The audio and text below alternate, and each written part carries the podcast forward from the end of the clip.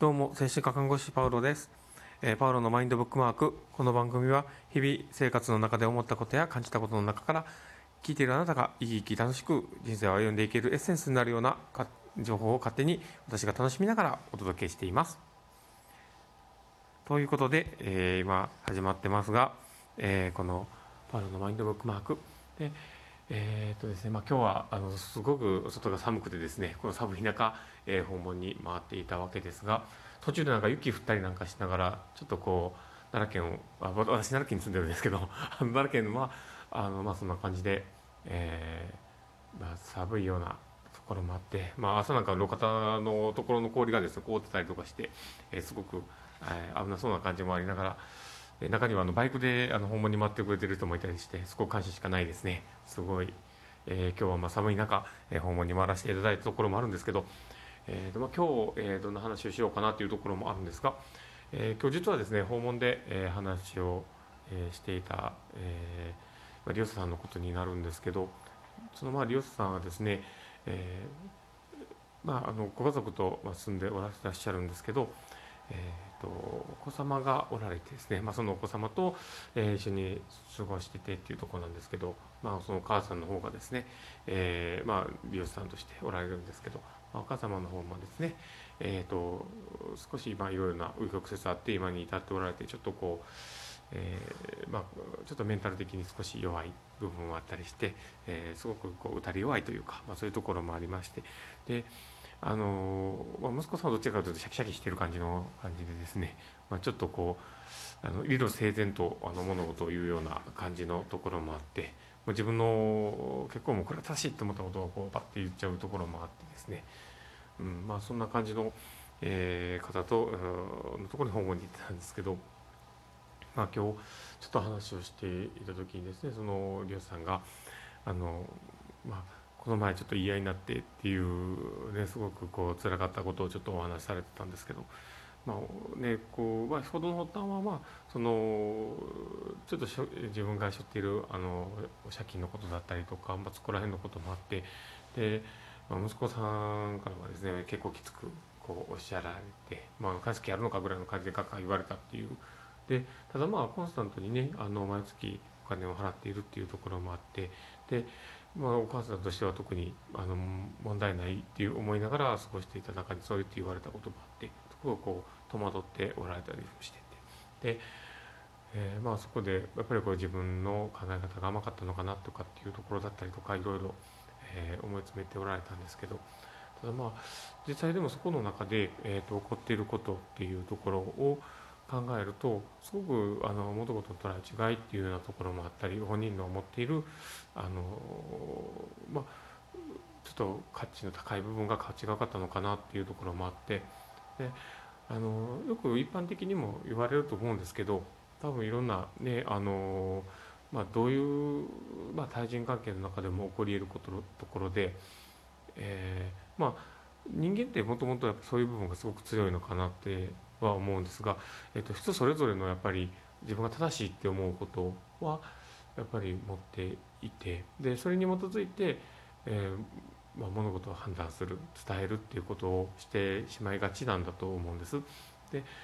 えーまあ、だからまあそういうことがなければあの世の中戦争なんて生まれへんないし、まあ、あの民族同士の戦いなんて絶対起こらないのでで、まあ、そういうところで大きく言えばそういう、まあ、人間のもともとそういう今までの経験のところで言ってもよく起こってきた争い事の真ん中にあることなのかなとは思うんです。で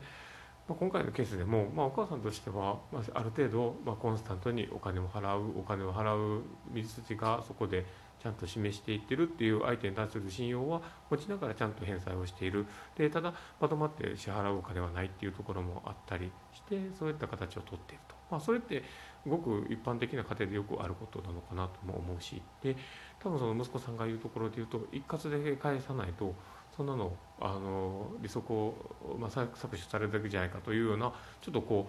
うどちらかというと、まあ、自分が損しないためにちゃんと賢く生きろよっていうようなところをこう伝えているような感じもあったりして。でただそのそれぞれの見方だけを考えるとそれぞれの正義があるっていうところもあって。で正しいと思ってる部分があるんだなっていうのはよくわかると思うんです。でその時にやっぱり相手はどう考えてそれを行動してるのかなそういうことを言ったのかなっていうところに一旦立ち止まるっていうことをしていく必要がやっぱりそれぞれあるのかなって思います。で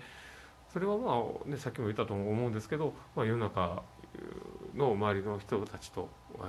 よくあることで当たり前なことなんですけど例えば職場でもそうですし、えーと、恋人同士でもあの家族同士でもそういうことってあってやっぱりそれぞれが正しいって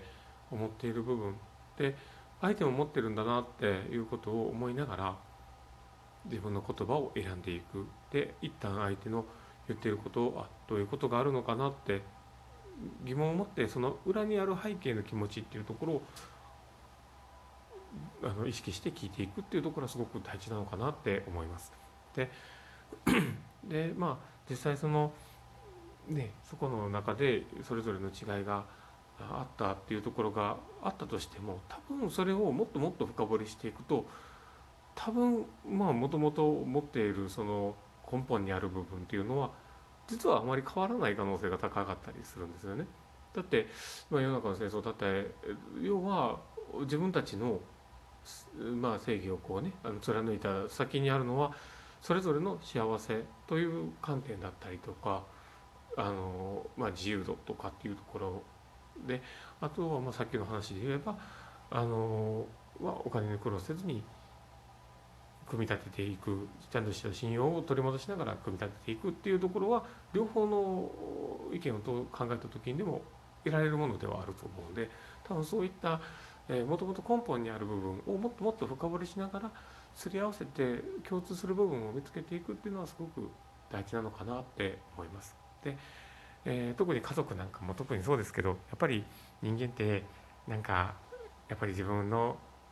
えー、これが正しいって思うことをベースで人ってあの相手を見てしまうので、まあ、そこがやっぱり、ね、あの家族である、ね、相手の人たちのこともやっぱりすごく考えながら話をす、えー、聞く必要があるのかなって思います。で